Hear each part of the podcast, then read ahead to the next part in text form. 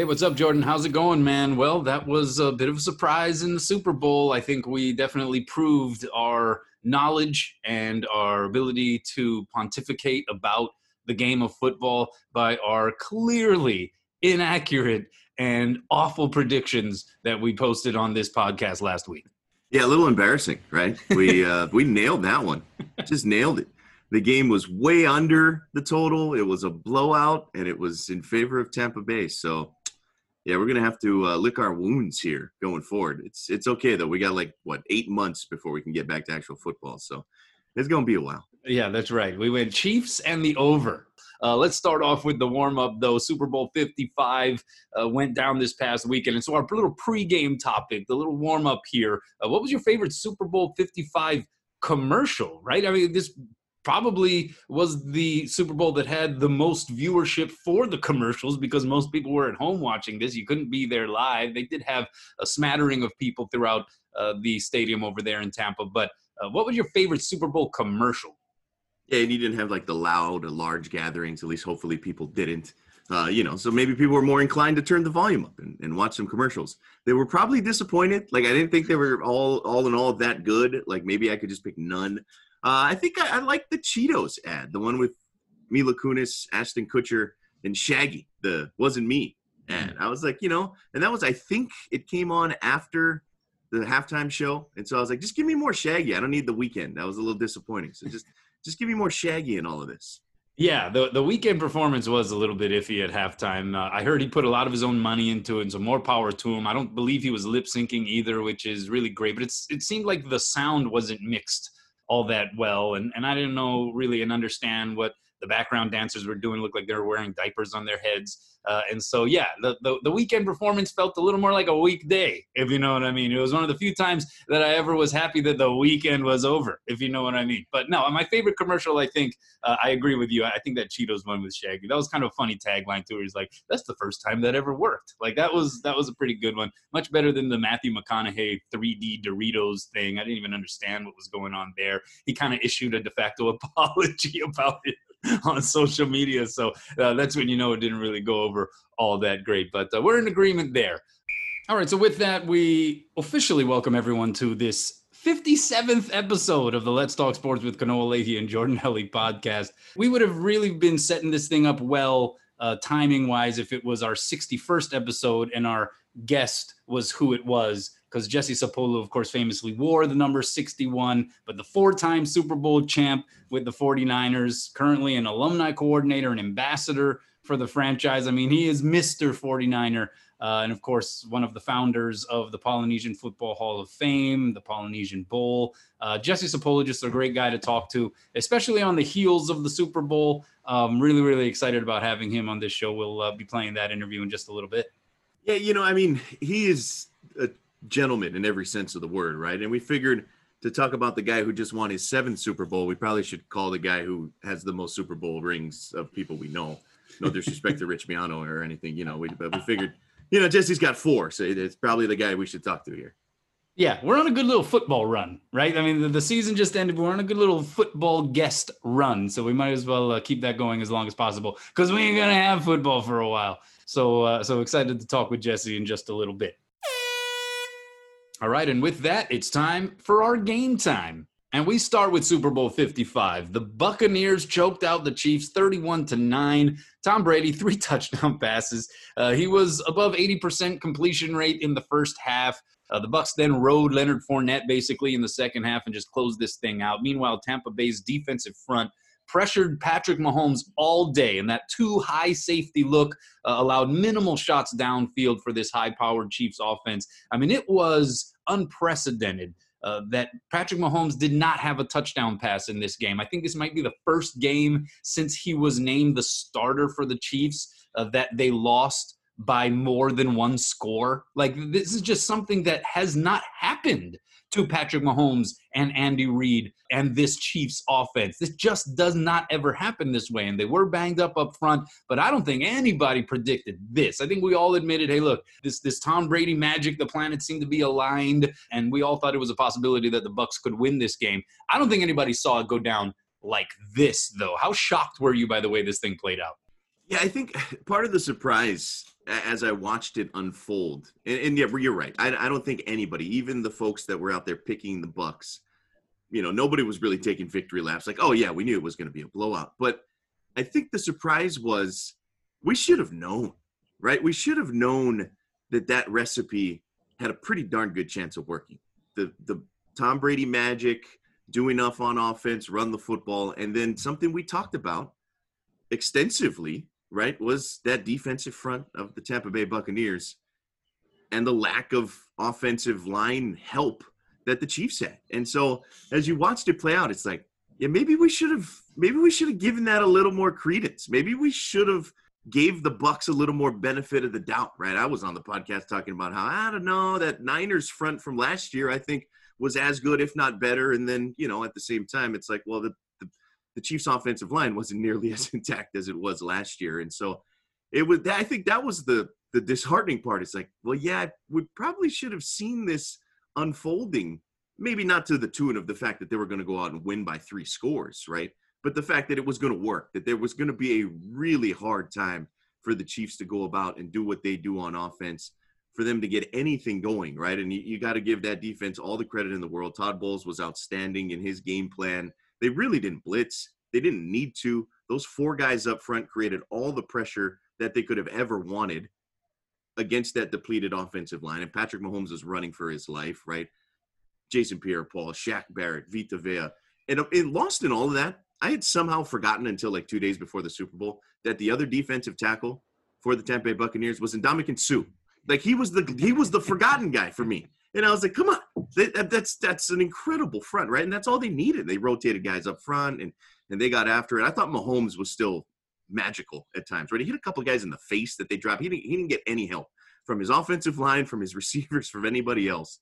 Uh, and, and, maybe that's you know a little bit too much Mahomes love, but that that defense for the Bucks, and I think the way they won the game, maybe not to the tune of the magnitude, but the way they won the game, I, I found myself thinking afterwards, like I should have saw this coming. Then they went out and executed brilliantly, and you got to give them all the credit in the world.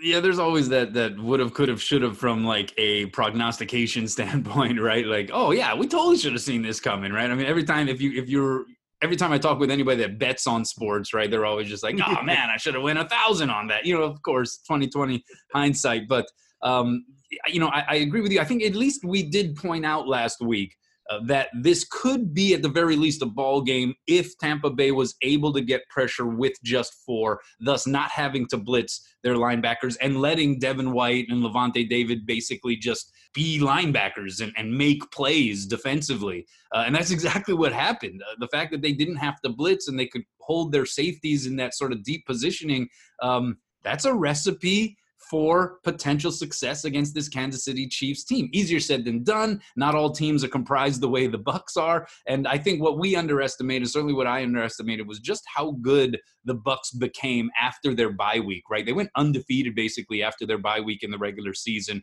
uh, and they just got better and better. And I guess maybe it was uh, by comparison to the greatness of Kansas City, because you know they've been there, done that. We saw it come to fruition last year in the Super Bowl, uh, and so I think it was it was maybe hard for us to gauge by comparison just how good the Bucks had actually gotten. But they were primed, they were calibrated, uh, and it was just amazing. And there is Tom Brady winning number seven in his tenth Super Bowl and looking as good as he really ever has. Certainly in that first half. Uh, did this change much in your mind regarding your perception of Tom Brady and or Patrick Mahomes because I agree with you. I, think Mahomes was was still fantastic, right? I mean, the way he was just getting some of those throws off and still getting them basically on target. You're right. There were some drops. Travis Kelce had a bunch of drops, but there was a clip on on social media uh, of some of the Buccaneers receivers and like how flabbergasted they were and just how in awe they were of some of the throws that Patrick Mahomes was making, even if they were falling incomplete. They were calling him a magician.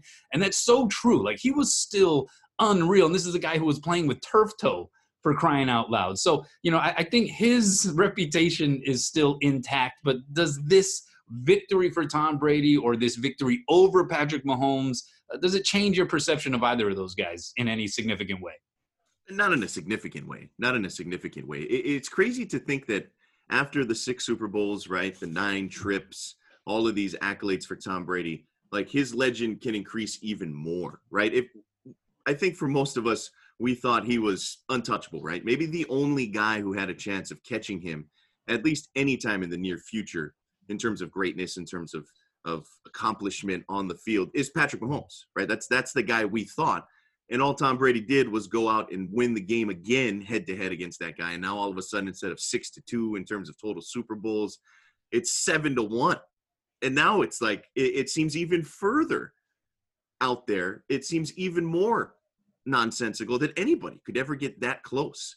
And including the guy in Patrick Mahomes, who the only thing I will say about Mahomes now, and, and I think for a lot of folks, it was going to take a loss to do that, is he's not quite infallible, right? Because as you pointed out, they had never lost by more than one score in his career, right? That what was it, the last 40 something games, they were like 42 and one or whatever it was, you know, eh, or and two, I think, with the, with the losses going out this year or whatever it is you know, dating back to last season, the run they went on to the Super Bowl, and then basically up until this Super Bowl. Like all of those numbers would lead you to believe, like, why would you ever bet against that guy, right? And it was going to take something like this. And maybe it was a team led by Tom Brady. And again, that defense was maybe the perfect kryptonite for what the Chiefs do offensively because the linebackers, as you point out, are as good as anybody in, in their sideline to sideline play and and what they do up front. But it, it's it's so funny because the, it, it would have taken something like this for for me and a lot of people to say like yeah maybe Patrick Mahomes isn't isn't quite the superhero right he's still amazing but there is a chance to beat him because up to this point it was like not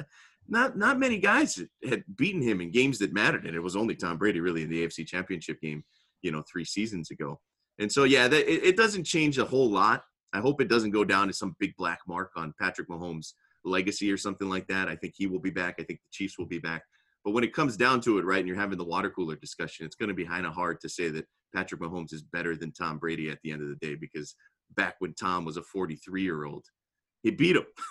it's it's just amazing. it's absurd. It's absolutely absurd.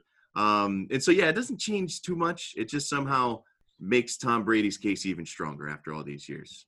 Amazing it just pours an extra layer of cement already on on this uh, extreme uh, Hall of Fame, uh, legendary career for Tom Brady, and, and, you know he he played well. Also, he's the beneficiary of having uh, having played for and on teams that had tremendous defenses, had tremendous defensive performances. That offensive line was really spectacular. Uh, the pulling guards, either way, were just superb in the running game. Leonard Fournette was was solid. Uh, it was all of that, and then you also had the officiating, uh, which was certainly towards the end of the first half that key late touchdown for the Bucks. You know, there were some head scratching moments there, but I, I think it was still. It doesn't detract from uh, what you have to say about Tampa Bay and, and their overall preparation and just how well roundedly good they were in that Super Bowl performance. Uh, it was it was epic, and they needed an epic performance to take down the Kansas City Chiefs. All right, we switch gears from the gridiron to the diamond, and we touched on this at the end of the last podcast, but uh, didn't really have a chance to delve further into it. Uh, Kolten Wong going to the Brewers. That's right, the University of Hawaii alum, two-time Gold Glover, while playing second base with the Cardinals for eight years, signed a two-year, $18 million deal with Milwaukee. That's right, he's staying in the same division. Now, this is interesting because that's going to be a pretty fun right side of the infield. You have Kolten Wong, who's going to be assuming second base. Keston Hiura, who is a UC Irvine alum. We saw him play at Les Murakami Stadium. The guy was just banging balls all over the field. Uh, he's being moved to first base from second to make room for Kolten on that side of the infield. So that's a pretty heavy hitting side of the diamond. Uh, you also have Kolten Wong and, and that terrific glove and his glove work that are going to be now making plays in that same division in the National League. How do you feel about this move for Milwaukee and Kolten. And I understand you will probably continue to lament the fact that he stayed in the division but did not go to your beloved Chicago Cubs. Yeah, I, I, right. That was my worst last week, and, and it was kind of breaking news. It had just come out, so we didn't get a chance to dive into it a little bit deeper. And the Cubs are too cheap these days. I don't know, man. I got a whole bunch of other gripes with when it comes to the Northsiders. Uh, but I, I, think it's great for Milwaukee, right? It, it's you add a Gold Glove, Gold Glove middle infielder. Uh, you possibly solidify first base as well. Uh, it's something like each of the last eight seasons, the Brewers have had a different opening day starter at first base. Like how that's almost impossible. And so a guy they really like, right, in Hiura, who can hopefully lock that down. You've got Kolten Wong there at second base for a couple of seasons at the very least. Uh, so it makes all the sense in the world for a Brewers team that, that is going to fancy itself a playoff team. Once again, they've, they've been in each of the last, what, four or five years or something like that. Craig Counsell uh, has done an amazing job as their manager. The former Maui Stingray, by the way, uh, the Hawaii Winter Baseball League days. For Kolten, um, it's obviously comforting, right? It's someplace that wanted him, someplace that comes out, but it still sort of shines a light, I think, on a on a bigger downturn, if you will, in baseball economics, right? He was set to make 12 and a half million this year had the Cardinals not declined his option. So it's it's a pay cut in a sense, right? Testing the open market. And everybody sort of saw that coming because if the Cardinals were going to decline that, right, it, the the market, the way everybody predicted it, was probably going to be something less than the twelve and a half million dollars uh, average annual salary. That is. Um, meanwhile, right, you got guys like Trevor Bauer out here making mm-hmm. forty million this year for the for the Dodgers as they just signed him. And I get it, right? It, it, I'm, I'm not saying Kolten is Trevor Bauer, but boy, that's that's a big difference between some of these free. The, the Rockies are paying the Cardinals basically to take Nolan Arenado off their books. I, I just think it's further evidence of how broken like baseball economics are. You know, a guy who's coming off of two straight Gold Gloves, a guy who's been in the All Star game recently, and Kolten Wong has to take a pay cut coming off of a stretch like that. Like it doesn't make any sense when you really look at it. Meanwhile, some of the bigger stars, right, are getting these inflated offers, and, and some of the guys, sort of the middle class, if you will, of baseball. And I think Kolten would almost qualify as like the upper middle class of baseball with what he's gotten his career accolades and and what he's been able to produce. These guys will take a pay cut. Like I get it, someplace you want that someplace that wants him in Milwaukee, but I, I just feel kind of bad for the guy, right? It's like that doesn't really make sense that at this point in his career, you know, finding stability would also equal you know less average annual salary than what he was set to make before all of this. And you're right. In this year, this COVID pandemic year, uh, and the loss of revenue because people couldn't go to the ballparks, uh, that impacts players and teams distinctly, differently. And unfortunately, Kolten Wong came up on the wrong side of that, where he actually had to take a hit. Uh, but in the end, he is able to, I still think, prove his point uh, that he's a commodity. Uh, he goes to a club that wants him. He's in the division, so it sort of affords him an opportunity to, to directly get back at the cards. You know, if there is still any uh, possible animosity or ill will uh, based on the way the Cardinals handled his situation. Uh, so I'm happy for him. I think it is a good landing spot, uh, and I think that that side of the infield uh, with Keston and Kolten, Kolten and Keston. That's going to be a lot of fun to watch here over the next few years. All right, we move on, and Mama, there goes Dat Man, Baldwin grad Dat Nguyen, claimed the world title in the 135 pound division of the Bare Knuckle Fighting Championship. He defeated Johnny Bedford by unanimous decision after five rounds of blistering action. Uh, Nguyen was born in Vietnam but moved to Maui when he was eight. Uh, he is a Baldwin alum, as mentioned, just like yourself, Jordan Helly. So I don't know how plugged into this thing you were. We have been introduced to bare knuckle fighting by uh, virtue of the fact that Kendall Grove, another Maui fighter, uh, also uh, participated in bare knuckle fighting championship a uh, multitude of times. So your reaction to that, hoisting the bare knuckle belt? Yeah, locked it. Yeah, these Baldwin guys, man. We're gonna. Kailua kind of claims the belt, but uh, I'm telling you, man, Baldwin, we're we're getting in the MMA game the mixed martial arts combat sports game, right? That's why you're wearing your gi right now. That's right. That's right. Oh, top only. Um, but my classmate Zach Zane, like literal classmate, same graduating year, um, also was on this card. I uh, didn't go, go as well for him, uh, so we'll we'll kind of move on from that. I know my guy Zach will be back, um, but we made his bare knuckle debut in this. But that, I mean, the the guy's 38 years old, and he's out here. He's 23 and three as a professional boxer.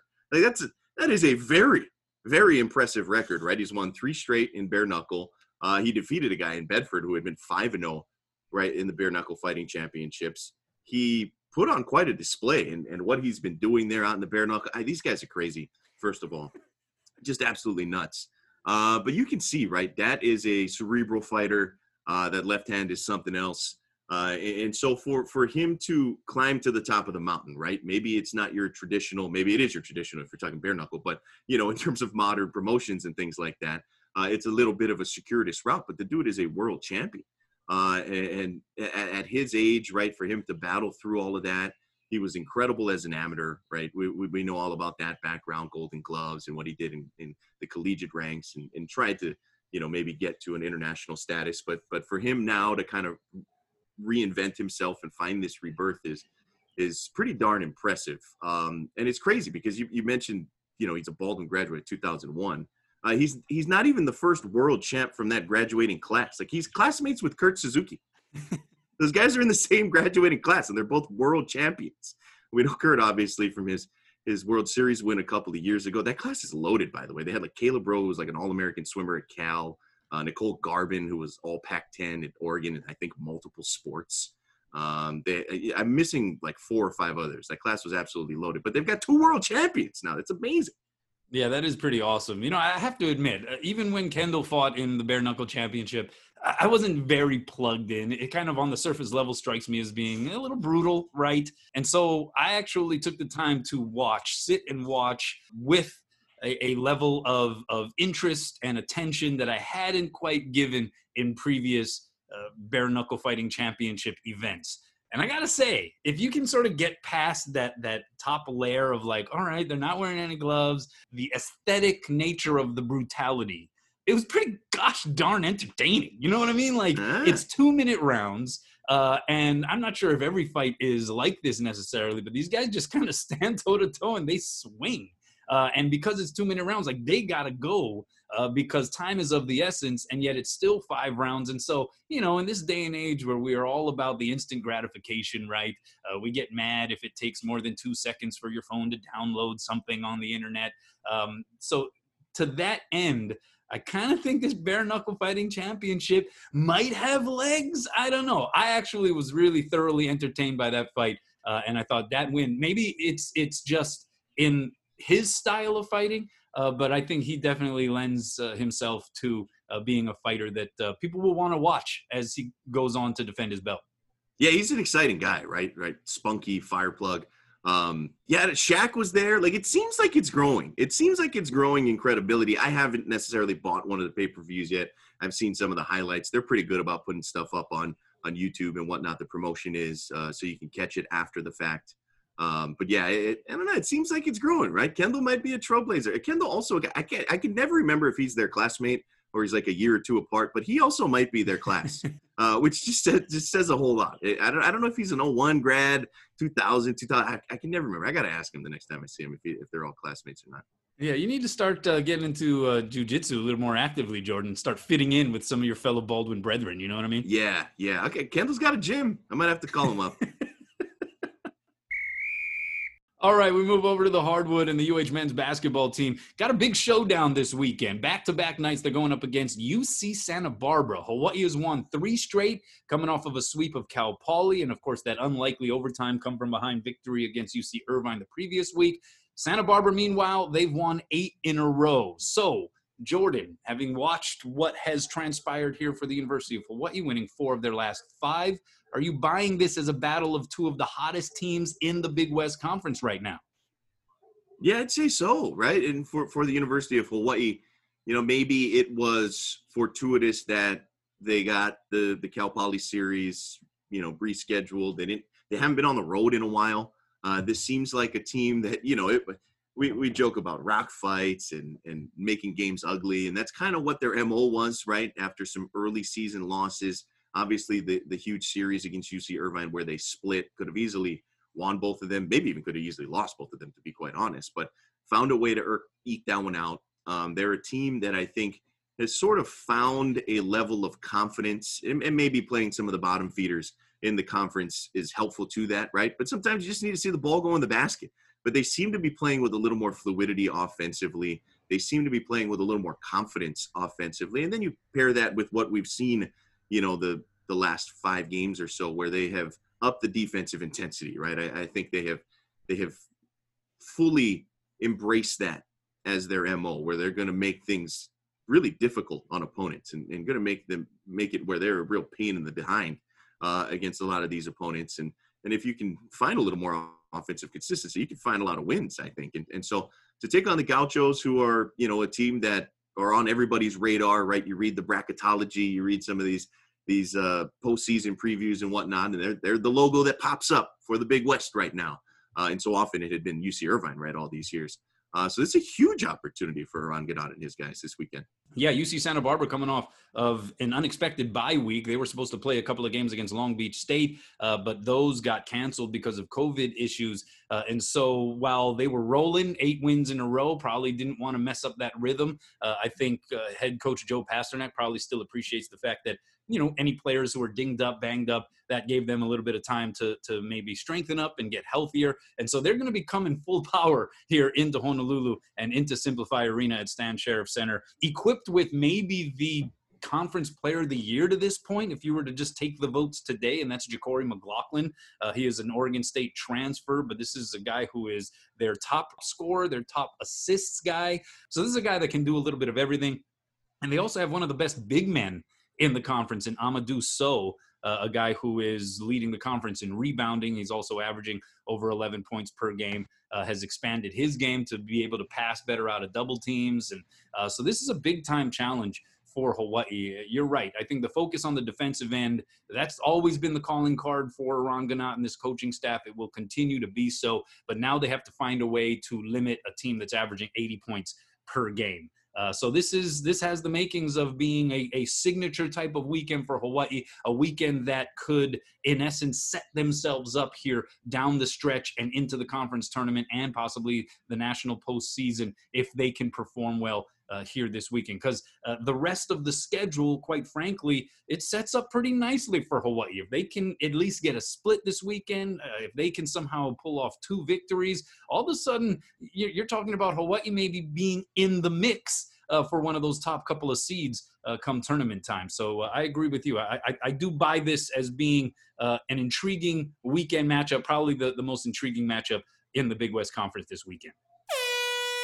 And with that time now for the Domino's Hawaii main topping, and that is our conversation with Jesse Sapolu. Uh, he was great. Talks about certainly the evolution of the Polynesian Football Hall of Fame. Unfortunately, the Polynesian Bowl was not able to be held this year. He gets into some of the inner workings of that, as well as how this whole pandemic has affected his role with the 49ers. He talks Niner football, and then he gets into some of the GOAT conversation about Tom Brady versus Joe Montana, a guy who he snapped balls to and played in front of. So, uh, very, very cool stuff we'll uh, be hearing from Jesse Sapolu. Let's just get that thing rolling. Hey, what's up, Jesse? It's great talking with you again. And I guess uh, congratulations is in order, right? In addition to several Hall of Fames that you're already a part of, uh, you also got inducted into the Hula Bowl Hall of Fame just a few weeks ago. So, uh, yet another addition to the resume. I mean, it, it's great, you know, because it brings back uh, a lot of great memories. You know, the Hula Bowl was, uh, other than the Senior Bowl, was the game back then uh, and for Rich to try to revive it and then uh, to have the honor uh, to be selected uh, with that group, you know, it's a, it's a great thing and very honored to uh, be uh, part of it. Yeah, it was pretty remarkable that they were even able to hold the Hula Bowl under these circumstances. because usually, or at least the last couple of years, the Hula Bowl was at least chronologically somewhat associated with the Polynesian Bowl. And of course, that game wasn't able to be held here this year. Uh, and that left quite a void. I think everyone has really grown to, to love that event. Uh, what was that like from your perspective, just having to you know be a part of making that call and, and just all of the, the difficulties that this pandemic has presented? Well, uh, we were the last one to make that call. I, I think the uh, the uh, Adidas All American game, uh, Under Armour made that call early, uh, but we waited as long as we could. But uh, with the Polynesian Bowl, these are high school kids, and uh, with the restrictions and uh, what could possibly happen if there's a positive test, uh, you know, parents have to be in a decision making because some of these kids are not quite 18 yet. So, uh, which is a little different with the Hula Bowl because these kids are adults. Uh, they want their chance to be exposed, and hopefully to get invited to the combine or a chance to get drafted. Uh, so it's a little different. Uh, you can take, I, I, think you can take a little bit more of a chance with those kids because they can make decisions on, on their own. Yeah, that's a good point, definitely. How has life been for you here over the course of the last 11 months or, or whatever it is now? um, alumni coordinator and ambassador with the 49ers. Uh, you would usually be in the stadium on game days and you'd be very much involved in that way in person. Uh, also, your men in the trenches, uh, camps for offensive linemen. How has all that been impacted? Uh, it's impacted a lot from the standpoint where I took traveling for granted, you know, and, and, and I miss it now because uh, sometimes I would travel twice a week uh, up into San Francisco uh, get a chance to mingle with the fans, you know, community relations wise. Uh, we could go to games, uh, which you, you, you miss that, but you know, uh, and then as you know, the Niners ended up uh, being kicked out of Santa Clara to go and have our home games in Arizona. So that that's crazy. And uh, but we're all going with this thing by feel, and, and uh, we, we always worry about safety and and that uh, that kind of thing. And uh, it's it's been different uh, with the, the, high school camps. You know, I kind of enjoy uh, having some time off. You know, because I've done been in the trenches for over 11 years, and and uh, sometimes it takes its toll uh, being consistent to do it uh, to make a difference in kids' ability to play football. So it was nice to take a little break. I do a little bit more private training, but I'm looking forward to the new year and things hopefully getting close to as normal as possible. And just uh, you know, kind of circling back on some of the the Polynesian Football Hall of Fame, and, and we talked a little bit about the bowl games and whatnot. But uh, there was still a, a class that, that, that's going to be inducted this year um, with with the Nogas, Al and Niko and Charlie Wedemeyer. Um, what are you uh, just your thoughts on the class in general, and and you know where this is kind of going now, and and where sort of the the Polynesian Football Hall of Fame has gotten to at this point in its progression. Well, uh, because of uh, unforeseen circumstances and the pandemic that we're dealing with, uh, we're going to induct two classes uh, uh, in 2022. Uh, we have three with the Farrington boys, the, the Farrington brothers, and of course, Mr. Wedemeyer. And then we'll probably choose three, maybe four, depending on how strong the guys that have retired uh, come in depending on what the selection committee and, and the inductees vote on. So uh, we're looking forward to 222 to induct two classes. And uh, with the Polynesian Bowl, all the kids that got selected, uh, we sent their gear to, to them because they deserve it, uh, whether they, they came and played in the game or not. Uh, and then we're looking forward to 2022, not only with the Polynesian Bowl, but also the 49er season. Yeah, no, no doubt. Uh, is doing some great stuff, and then, then of course, you guys are giving out awards, right? Then the the Pro Football or mm-hmm. Polynesian Pro Football Player of the Year is DeForest Buckner, a guy I know you know very well. Obviously, taking the path I, from Oahu. I, I fought for for Defo because he was an alternate to the Pro Bowl um, last year, and it was a close, close call. And when he was with the Niners, you know, uh, I wanted him to win that award.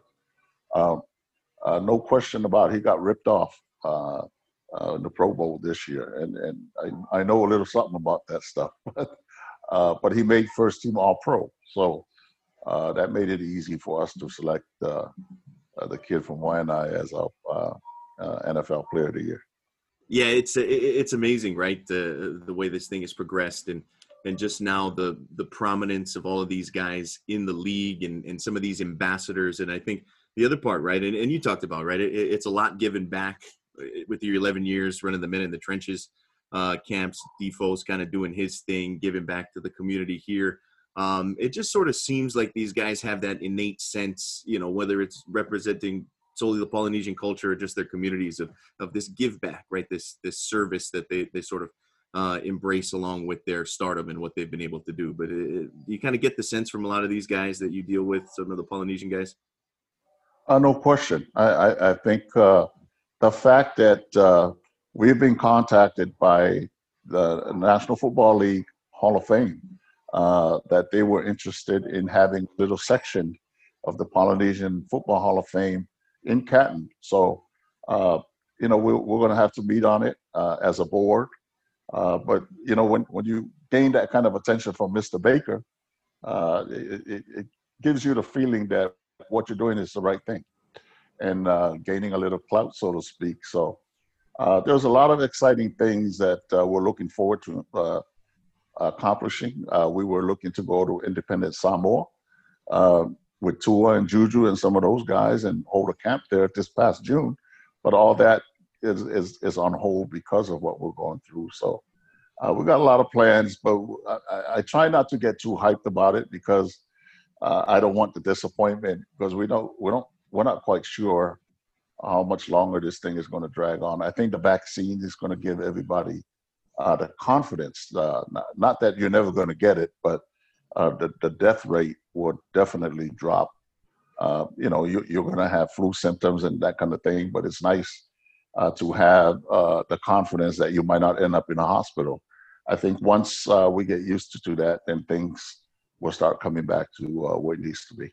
Yeah, well said for sure. You know, one thing that has happened, even with the Polynesian Bowl being canceled this year, um, and and you know, this whole venture, the Polynesian Football Hall of Fame, what it has represented, uh, obviously born out of the idea of let's honor this very rich tradition of Polynesia's influence on the game of football. But what has been kind of an interesting byproduct, at least that I viewed from the outside looking in, is how it's it's created this fraternity for not just former players, but current players, even players who are on the rise. Uh, it has really kind of centralized that feeling of family among players of even just partially Polynesian uh, descent and, and ancestry. Do, do, you get a sense of that too? How it's kind of um, it's, it's it's really created this this epicenter for all things Polynesian football. Absolutely. Uh, I, I, think what's neat about it is that uh, we wanted the kids of today to embrace uh, the people that trail that you know trail the uh, blaze the, the, trail for them to get it to this point. I mean, you, you, look at yourself, and I'm not just saying this because you're on the Zoom. Uh, we're trying to honor people that your grandfather and your dad are covered. You know, mm-hmm. Uh, and now this is a generation that uh, comes back to honor those uh, that came before them, and you're covering that. So uh, that's the connection. That's the beauty of it. Uh, it's the fact that we have a community. Uh, considering the size of our community, this is one sport that we seem to thrive on when you look at it on a per capita basis. So how can we not honor uh, something that not only uh, brings us notoriety uh, as a people uh, from playing the game. But I always say this, you know, if there's a Polynesian girl that's in uh, San Francisco or in Pittsburgh uh, that goes in to apply for a job that got a master's uh, for something, and the CEO of that company happens to say, "Where are you from? Are you Polynesian?" Also, you know Troy Polamalu. You know, uh, we don't want everybody to think that football is the only way uh, that we can be successful. But that influence of, uh, of, of football players can help uh, other youths, like girls that want to uh, thrive in whatever they want to do in, in the corporate world. So it's it's a big, vast picture that we're trying to promote uh, that benefits our whole community. Uh, I know it's it's represented as a Polynesian Football Hall of Fame, uh, but it, the, the the the reach is a whole lot more than that. Sure, and and the baseline of utilizing that sport for and you know as a means to an education, as a means to a living, as a means to a lifestyle, you know that stuff that uh, can impact generations to follow. You you yourself, obviously, a prime example of that. Um, where are you when it comes to your theory of why it seems as though there is such a rich connection with people of Polynesian ancestry and that specific sport. What is it about football? Is it the team, almost tribal dynamic of it? Uh, what what do you think draws so many um, of your ilk to that sport? Well, if you look at our history, you know we're we're we're warriors, we're fishermen. You know, we work out in, in the fields, in the, in the plantation. We plant and that's how we fed our families. So we're a people that uh, that were founded from labor, uh, so to speak. And then the fact that a Polynesian kid is very normal for a 13 year old to be 260 pounds. You know, that uh, helps. Yeah. I, I, I played with I played with linemen, uh, that Caucasian uh, linemen that that would have three meals and three milk uh, uh, uh, sports shakes just to keep their weight on. You know, and yet here we have uh, 14, 15 year olds that are 265 pounds, 275 pounds, uh, without even lifting weights. This, they haven't started lifting weights yet. So our gene pool is at that particular time when I was coming up, uh, everybody knew, well, these Polynesian kids, you know, they're they're they're not real real tall. You know, me at six three was was real tall at that time. Now we have six six guys, right? And but the the thing about it, that was what I was saying back then, is we, we're 260 pounds as 14, 15 year olds. But now we got the Marcus Mariota. You know, Jack Thompson was an anomaly. You know, we third pick in the draft, and then we went with nothing for a long, long time. But now we got Marcus, we got Tua, uh, we got Taulia, and then we got uh, the kid that's at Clemson, uh, DJ Uiagalelei. Uh, we're starting to open the door uh, that Polynesians are not only linemen and a few linebackers like the junior Seau, and every now and then we got a DB. The, the, door is starting to open uh, for us to prove that we can play quarterback.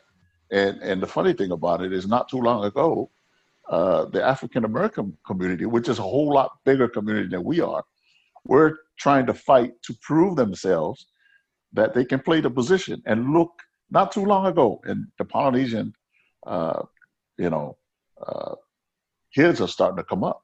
And who knows, you know, we already got our Heisman Trophy winner. you know, we're looking for our first uh, All Pro at that position. Uh, but it's going to happen quicker than you think because I think I think uh, Taulia is going to be one of the top quarterbacks uh, in college. But I think the kid from Clemson, uh, starting next year, might be the main guy. So, so what are the chances of that?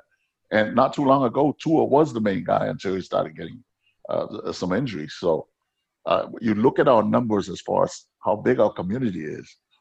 To have quarterbacks that were possibly ranked number one, uh, two guys in three years what are the chances?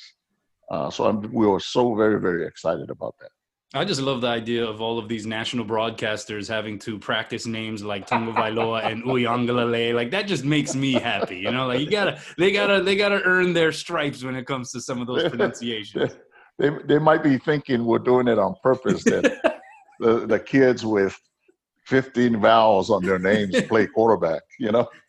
and, and, the guys with shorter last names like Sapolu can go play lineman. So uh, I hope they don't think we're doing it on purpose, but but that's a great point because Tagovailoa and Uiagalelei are not the two easiest names to pronounce. So uh, we're excited about uh, the possibilities. And we have other kids coming up. Uh, I've seen some uh, seven, eighth graders that can really throw the ball. And I think part of that is the ability for these kids to travel mm-hmm. and get proper training. You know, so uh, uh, we're looking forward to it. I think the other thing that you know we're we're seeing guys now, a guy like Kalani Sitake, excuse me, right at BYU, head coaches, guys, coordinators at mm-hmm. that level, at the high level, collegiate level, you know, getting into decision making positions, right? As you point out, quarterback, head coach, coordinators, maybe even front office and things like that. Is that kind of a next step thing as well for, for guys like Kalani to get opportunities to to lead programs at that level? Uh, no question. Uh, no question. You know, we uh, the very first class uh, of the Polynesian Football Hall of Fame, uh, we honored Ken Niumatalolo because he was our one guy that was established at the time. Well, you know, Coach Sitake had a great year this past year, mm-hmm. and if he keeps that up, uh, he'll be the next guy to go in. But we're not going to stop there you know, uh, right now, again, we we compare to a much bigger uh, community uh, with the African Americans. You know, they they're having their battles to to try to get more head coaches in, in the National Football League, and obviously in college. But uh, we're kind of riding, uh, uh, you know, riding that wave a little bit uh, because we got a lot of assistant coaches too that are Polynesians. My son is a coach. He's an offensive line coach at Fresno State. So I know he's got a climb. Uh, he's got to do his thing, and uh, but honestly, the more Sitake and Niumatalolo become successful, it helps all of our coaches that are assistant, uh, not only in uh, in college, but uh, uh, you know we have a, the quarterbacks coach at, at Denver is half Samoan. You know the, the head coach at Colorado, is his grandson. so we're looking forward to our kids climbing the ranks, not only as players but definitely as coaches. Yeah, it, it's absolutely great to see. Uh, I'll switch gears on you here a little bit. Uh, just just want to kind of ask you on the state of the 49ers, right? You're the you're the community engagement guy. You're the you're the alumni ambassador. Uh, I've never seen a team battle through all those kind of injuries that they had to this year. I'm a huge Kyle Shanahan guy. It seems like the water is a little lukewarm on Jimmy Garoppolo. Uh, what's it like there? What's it like, you know, in the building and and where kind of the 49ers go from here just to, you know, a year removed from getting to the Super Bowl? Well, number one, when you sign a big contract, you, you got to try to stay on the field.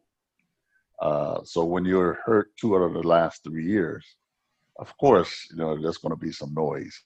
Uh, there was noise when that Joe Montana was playing because you know uh, people felt like Steve Young should have come in. You know there was a Steve Young fans back in the day. Uh, but and this is before social media, where hmm. only the newspapers, uh, the name, the main TV channels is where you hear so it wasn't as much noise. Now every individual has a right to make noise, and some people create that noise.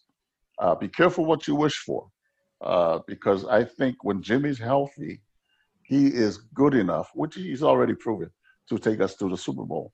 And we were 10 points up on Kansas City with about, what, seven minutes to go. So uh, everybody wants Tom Brady or Aaron Rodgers, uh, that type of quarterback. But I think what we've learned, you know, Patrick Mahomes, is that if you have a front four that can get after the quarterback, you don't have to have the very best quarterback. You know, you can have a top ten guy and win the, and win the Super Bowl. Uh, you know, uh, obviously Tampa Bay's front four, including the Polynesian kid, uh, Vita Vea, that pushed that pocket, uh, got off the uh, Mahomes. I've never seen Mahomes run like that uh, for his life a little bit. Uh, and and that was really the key to the game is is the Tampa Bay defense uh, hold that talented uh, uh, crew of receivers, and of course the guy that they're already trying to crown as as the next great thing, which deservedly so. I mean, he's already won a Super Bowl at a young age, but but with the 49ers, number one, uh, you're right, absolutely right. I've never seen anything like it key players, key players out. You know, Jimmy uh, Kittle, uh, you know, Bosa was out in the second game of the year, and, and uh, uh Solomon Thomas, obviously the year before, and then we lost Defoe because we couldn't afford him anymore. Mm-hmm. So, so they played as big of a role as Jimmy was the year before, that front four of getting after the quarterback. Uh, that's part of the reason why we went to the Super Bowl. And then we lost two of our running backs, you know, uh, uh, Coleman and and uh, Mostert. I mean, uh, it, it, and then receivers, Deebo, Deebo Samuels missed a lot a lot of games. But you know, is people going to feel sorry for you? Absolutely not. But you're absolutely right. I've never seen anything like it. Uh, it comes to the point where I'm thinking, are these guys soft or what's going on? You know, or is our training guys uh, mm. not rehabbing these guys uh, well enough because uh, I know other teams had injuries too, but nothing like what the 49ers went through. And and hopefully uh, uh, that's that's done with uh, this year and and and we can get back to it. Yeah, it might be time to bring in a kahu or you know some someone that can uh, apply a blessing on the organization there to try absolutely. to keep everybody that, healthy. You're, you're absolutely right. I, I I was thinking somebody's got a voodoo doll somewhere on the 49. I mean, it, it seemed like it that way. You know, uh, when thing, things went south, it really went south for us this year. Uh, but the fact that we have a young head coach uh, that's as innovative as anybody uh, that I've seen, and I played for Bill Walsh. Uh, uh, his his dad was my last coordinator with the with the San Francisco 49ers, Mike Shanahan. So I think he's young enough that if we can fill in some spots that we need help on, we want to be competitive again. You know, I'm interested to hear what you think about all of the goat talk that surrounds Tom Brady after winning now his seventh Super Bowl, and you know, you played in front of a quarterback who I think a lot of people would figure if if not Tom Brady, Joe Montana's the goat. You also won a Super Bowl with Steve Young, so I mean you you you've had experience with with some really really great quarterbacks, legends of the game. Um, where do you stand on the reference of Tom Brady as the greatest of all time, being that you have that connection to Joe? Well, you know, I was one of those guys that, and I still feel that way because uh, I'm biased. I have to be biased. That's my quarterback. But you got to give it to Tom Brady now. Uh, not because of anything that we did not do. You know, Joe, no doubt, was the most dominant of his generation. But Tom Brady has dominated his generation more than Joe did. And for that reason, I think he's the greatest of all time. How can he not be? Uh, now, were there teams uh, in New England that could beat our 85 team, our 84 team, our 90 team, and our 94 team? Absolutely not. Uh, I, don't, I don't think uh, Evans is, measures up to Jerry Rice or Godwin measures up to John Taylor. Uh, I, I, think Jones uh, is good, a good running back, and the, and the kid that they got from uh, Jacksonville. Yeah, I don't think, but I don't think they measure up to Ricky Watters and uh, Roger Craig. So, uh, but you know, I don't want to sound like an old guy that that's all great. You know, my next claim right now is Tom Brady got it from somewhere, and he was a candlestick in the stands watching and, and, watching the people that influenced him to be this great. he was a Niner fan growing up. So uh, I think the greatness of Tom Brady, and I'm tired of sports uh, broadcasters. I'm tired of them, uh, and I, I, I like him, but I'm tired of them saying that uh, Aaron Rodgers is that bad man because uh, obviously they're looking at how he releases the ball. They're looking at his ability to maneuver the pocket, but nobody's looking at the heart and the leadership of Tom Brady. And this is the reason why I think he's the greatest of all time because he dominated his his generation more than we did ours. But but the greatness of Tom Brady is his ability to change a culture, to come over from one team that's already had a culture established and make everybody believe. And it wasn't easy, believe me. When they got killed by New Orleans, nobody thought, you know, Tampa Bay was going to be anywhere. Kansas City toyed with them in the first quarter the first time they played. You know, if it was any other quarterback that struggled during the middle of the season, that three or four game struggle, they would have let the team go south. But Tom Brady is so strong mentally and so believe in himself so much that it it influenced everybody else you know, and they fought through that little struggle they had in the middle of the season, and they corrected it, and they they won the last seven games. The greatness of Tom Brady is not so much the passes he throws, but it is his will to will everybody else to want to be champions, and it's an honor to watch him perform right now. Uh, I'm secure enough to say uh, he's the greatest. Uh, but if my guy is in the conversation, and I'm good with that. Well, and my and guy's I, definitely in the conversation. that's for sure. That is for sure, undeniably. Um, and I imagine that you know, even though you didn't play with Tom Brady, um, you can assume that the similarities as far as his presence in the huddle and the way he's able to lead these monster men and these behemoths around him uh, would be very much in line uh, with Joe Montana, right? It's it's the most underrated part of the game. It's the most underrated part of the game. You know, you hear stories about uh, Joe Montana coming in. we have to drive the ball 94 yards to win the game, and he spots John Candy during the timeout. You know what does that does to a huddle? You know, because I'm thinking, Jesse, don't please don't hold. You know, people from Hawaii are watching, people from Samoa are watching, and you're the only Polynesian on the team. Please don't hold, not on this drive. Don't hold. They're going to blame the game on you. So the nerves are there a little bit, you know. But when Joe comes back from a timeout and the referee's yelling at me to, hey, it's TV timeout, Jess, we got time. And we're standing there and Joe spots John Candy. It brings a lot of calmness to the huddle. If the driver of the bus is that calm, then we got nothing to worry about. That's the greatness of Tom Brady right now. You know, uh, that's the stuff that when you see Aaron Rodgers throw a pretty pass, and Aaron is great too. Tom Brady, if, if you look at contracts, right? Nobody ever mentions Tom Brady is the highest paid quarterback. You know, because Tom don't care about being the highest paid quarterback. As long as he's respected enough to make enough money, everybody knows how great he is already. But he much rather not be the highest paid quarterback, but have enough money to bring other people in to help him win. That's the greatness of Tom Brady. He doesn't need uh, to to throw the ball, you know, 30 times a game to feel great about himself. He doesn't need to be in the newspaper as the highest paid quarterback. Where if if you have seven Super Bowl rings, who do you think deserves to be the highest paid player in all of the NFL? But we don't talk about him that way because that's not, not his number one priority. His number one priority is to win championships.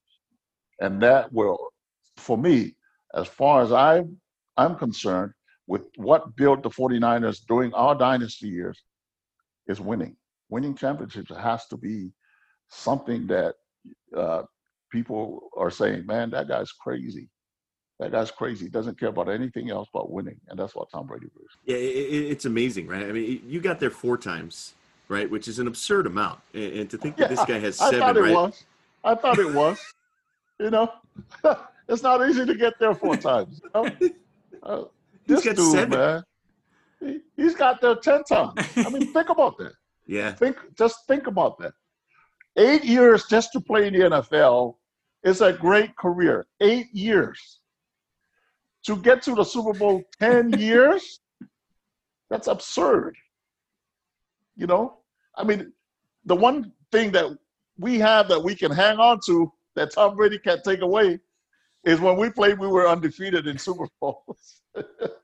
but, but this dude, man, I mean, the reason why everybody's sitting at home, the number one reason is Tom Brady. You know, he he is his influence and his sharp focus, the ability to just block everything out on social media. You know, uh, who wants to get traded here? Who's not happy with this team and wants to get away from that team? Tom Brady's not about that. Tom Brady's about winning. The only reason he's not in New England anymore is because uh, we all know, you know, even though they haven't officially said it, is Belichick wanted to move on from him. That's the reason. And yet he's moved on and took another organization that before that never believed it and made them champions. Yeah, that, that is amazing. I got to circle back to John Candy because I don't think we ever asked you about it. Uh, and, and, and I know you brought it up. So do you do you look over and, and find John Candy, or are you are you are you in the huddle thinking like, all right, Joe, look, we got like, like you're saying, right? You're going through your head, and you're like, I can't screw up here. Like, what what is that moment like? Uh, it, like I said, it calmed everybody down because Joe's approach is is this more like hanging out with the guys at the park, you know. Uh, uh, and then what allowed him to say that is the referee held us because we got to wait for the commercial to be done, you know. Uh, and, and that's the only time the, the, the, the timeouts are a little longer.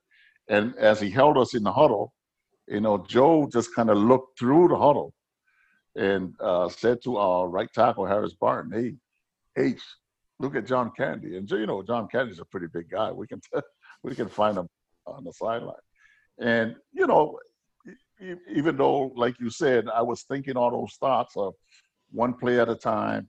Uh, please, Jesse, don't commit a penalty, you know, that kind of thing. Because, uh, you know, I'm, I'm, the only Polynesian, I'm the only kid from Hawaii on the team. And, and, and you're aware that the whole world's watching. And, and and the people from your hometown, you know, they they want to be proud of of of you after the game, you know, and and when you're in that situation, man, you know, it it, it really tells you uh, what you're about as a person, if you can, you know, uh, if you can perform under that kind of, well, part of the reason why I was able to perform is because my quarterback was calm. You know, he gave us the confidence to go out and get it done. And there's only two ways you can go. You either get it done or don't get it done. and uh, Joe played a big part as far as giving us that confidence. We're, we're going to do this thing. And it's the same way that uh, Tom has influenced the, the Buccaneer uh, organization and made them champions. Well, it's uh, it's great uh, being able to reminisce with, on some of that with you and, and to to get your viewpoints on on football in general and certainly as it pertains to the Polynesian Football Hall of Fame. And it's just great talking with you. And, and we could we could do it all day, uh, but uh, we don't want to uh, monopolize your time, Jesse. Uh, just wanted to say thank you. It's it's always a pleasure, and um, we we can't wait to hopefully do it again sometime. Well, thank you guys. Uh, it's it's a pleasure to be with you guys. But I just want to say one thing. You guys are pretty good, but uh, not quite as good as Jim Lake. no, that's that's also an objective observation. That is that is fact right there. Absolutely. I'm biased. I'm sorry. I'm biased, guys. that's right. Thanks for having me on. All right, you take care, Jesse. Yeah, you take care. Thank you. All right, time for our post game. Best and Worst, brought to you by Waste Pro Hawaii, Maui's premier full service refuse company offering various sizes of dumpsters and roll off containers for commercial construction and residential use. Family owned and operated with over 40 years of service to the Maui community, Waste Pro Hawaii is committed to customer service and responsible waste management. Visit wasteprohawaii.com for services information. So uh, I'll start off with my best because it's pretty flippant, and I think your best is the better of these bests. Uh, I'm going with Drunk Brady, just because uh, it's Tom Brady, and he was on uh, on this one of the boats in the boat parade for the Tampa Bay Buccaneers the other day, and I guess he got pretty sauced, man. And he was walking off the boat as if his sea legs were giving out. He was sort of getting guidance from one of his guys, uh, a la Weekend at Bernie's type stuff. And uh, and I just thought that was something to behold. Like Tom Brady, 43 years old, living his best life, so much more likable doesn't it seem now that he's in Tampa as opposed to when he was in New England? Maybe it was just sort of the overlording of Bill Belichick, uh, kind of uh, preventing these guys from really letting loose. Uh, but uh, you know, Gronk is always Gronk. You don't really see that side of Tom Brady too much. So uh, I was all for it. He's tossing the Lombardi Trophy between boats, like drunk Brady, man. You do you. Yeah, and anybody who's over here criticizing him, oh, look at him, he's, he's just sloppy, he can't walk straight. You're just jealous. You're just jealous, man. People don't even need an excuse to act like that half the time. The dude just won his seventh Super Bowl. Of course, of course he's gonna get blitzed, right? Absolutely trashed. My, that was my favorite part. Is the guy walking him through the gate to wherever the on land portion was and just holding him up. Like I think the weekend at Bernie's uh, comparison is absolutely perfect. Imagine the level of superiority you have to be at where you're like, I'm just gonna throw the trophy across a waterway to another moving boat like, can you imagine? He's, I mean, obviously he's won seven of them. Gronk has won what four of them with him as well. But to just, just to be like, yeah, whatever, I'm gonna do that. That's incredible, incredible to me that you would just that it would even cross your mind. You know, a lot of people get in that condition. A lot of people sort of get bombed like that just because it's a Wednesday. Tom Brady's doing it because he's celebrating his seventh Super Bowl uh, title. You know, of course, the sauce is going to hit him a little harder. His TB12 diet, there's not a lot to handle the alcohol intake in a situation like that. So, yeah, you know, Tom Brady's probably kind of a lightweight uh, because of the TB12 diet, but uh, more power to him. All right, what's your best? yeah, my best. Uh, maybe cause for some celebration. Uh, but Konawaena graduate Chanelle Molina, who starred at Washington State, arguably like the greatest, you know, women's basketball player the state has ever produced. Maybe, maybe the greatest, right? If if she can go on and parlay this forward. But she's uh, she's playing over in Sweden. Uh, she's averaging 18 points, six boards, four assists, uh, just north of all of those hard numbers for her Swedish team. But she has signed a training camp roster contract with the Indiana Fever of the WNBA. Uh, so Chanelle's got an opportunity to go make the team, maybe make a regular season roster in the WNBA. That's uh, that's some rarefied air for for Hawaii basketball players, right? To to make it to that level, uh, whether it's the NBA or the WNBA. Uh, and kudos to Chanelle. She keeps she keeps sort of trailblazing. Uh, was just one of the best high school athletes you would have ever seen. And then what she did at Washington State, um, and how Washington State has just welcomed every Molina sister there to campus in Pullman. A couple of her younger sisters are still there. Um, incredible, and wish her the best. But uh, yeah, WNBA training camp signing. So she's going to finish up her Swedish season, I guess, and then come back over because it's usually a summer league, right? The WNBA. So that's something to look forward to for the Hawaii Hoops fans. Yeah, that's a great one. Uh, we wish her the absolute best, and, and, you're right. She's a great representative and just an unbelievable baller. So uh, keep hooping it up, and, and hopefully she gets a chance to do so uh, in the WNBA long term. All right, we move over to our worsts, and I'll go on this one. This could actually be a best, but it depends what perspective you're on. So I'm going with worst from the Tampa Bay Rays perspective. So Wendy's, the fast food joint, uh, they put out a tweet uh, saying that it's time for everyone's made up uh, social media holiday favorite. It's National Roast Day. So I didn't even know anything about National Roast Day, but basically Wendy's is saying drop a roast me request and feel the burn. So the Tampa Bay Rays, of all people, uh, decided to respond here to this, and they said, "Go ahead, Wendy, absolutely roast us. Keep it spicy like your nuggets." And Wendy's came back and said, "We're surprised you didn't pull your social media manager in the middle of writing that great tweet." Hashtag National Roast Day. That was a pretty good burn, obviously, sticking it to the Rays uh, for some premature pulling of a effective starting pitching, uh, and so that was, uh, I think, a pretty good, pretty good response there from Wendy. So uh, maybe that could be a candidate for best in some circumstances, uh, but I'm going to go with worst because what are you guys doing, Tampa Bay Rays? Just got to keep quiet. Stop, uh, stop putting yourself out there and and making yourself exposed for that kind of harassment.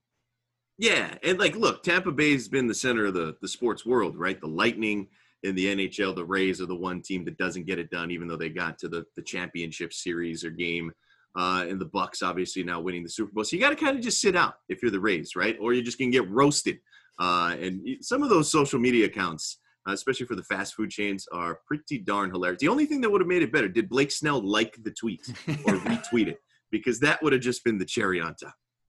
That would have been that would have been perfect. Yeah, I'm not sure. Uh, we'll we'll need to uh, investigate a little further. Uh, but I agree. I think a, a, retweet or a like from Blake Snell would would be the perfect touch. All right, what's your worst? Yeah, my worst. Uh, the, the NBA. They're they're gonna play an All Star game. Why? But it, they're insistent. LeBron and everybody else is like, what are we doing? What are they doing? Doesn't it seem like a terrible idea to take like your 24 biggest stars, put them in one building, in the middle of COVID, where every team is now missing games and guys are testing positive and guys are close contacts. You look at Kevin Durant, right? He's got to miss like a week because he was he was not wearing a mask next to somebody who tested positive or whatever it is. It, is, it seems like a terrible idea. Now they're going to put a dunk contest at halftime or something. Like what? We don't need this. You know what basketball fans want to see? The playoffs, a championship series. Like we don't need an All Star game. Yeah, because what is an All Star game really for? It's it's an event for the fans, right? For the it's, fans. It's, it's so they're not gonna go, and they're not gonna be there. So why are you even doing this thing? You know, it's very similar. The NFL, even of all of all entities, the NFL decided to just nix the Pro Bowl and have guys play Madden. Uh, it sends the wrong message, especially because the NBA is like suspending guys for uh, not taking some of the protocols and regulations seriously. They're pulling Kevin Durant mid game because of contact tracing, um, which is really strange. So, you know, they're, they're making all of these very severe decisions on behalf of the COVID protocols, and then they're going to go turn around and say, all right, but let's have an all star game. That seems a little incongruent. So, uh, I agree with you. Good worst there. You had, a, you had a couple of good ones today, best and worst. Our best and worst brought to you by Waste Pro Hawaii Maui, owned Maui operated for Maui's people. That's it for us. Hit us up on Twitter at Kanoa Leahey, at Jordan Helly, or at Talk Sports 808 if you have any questions or comments. Uh, Jordan, we'll do it again next week, my man. Have a good weekend, man.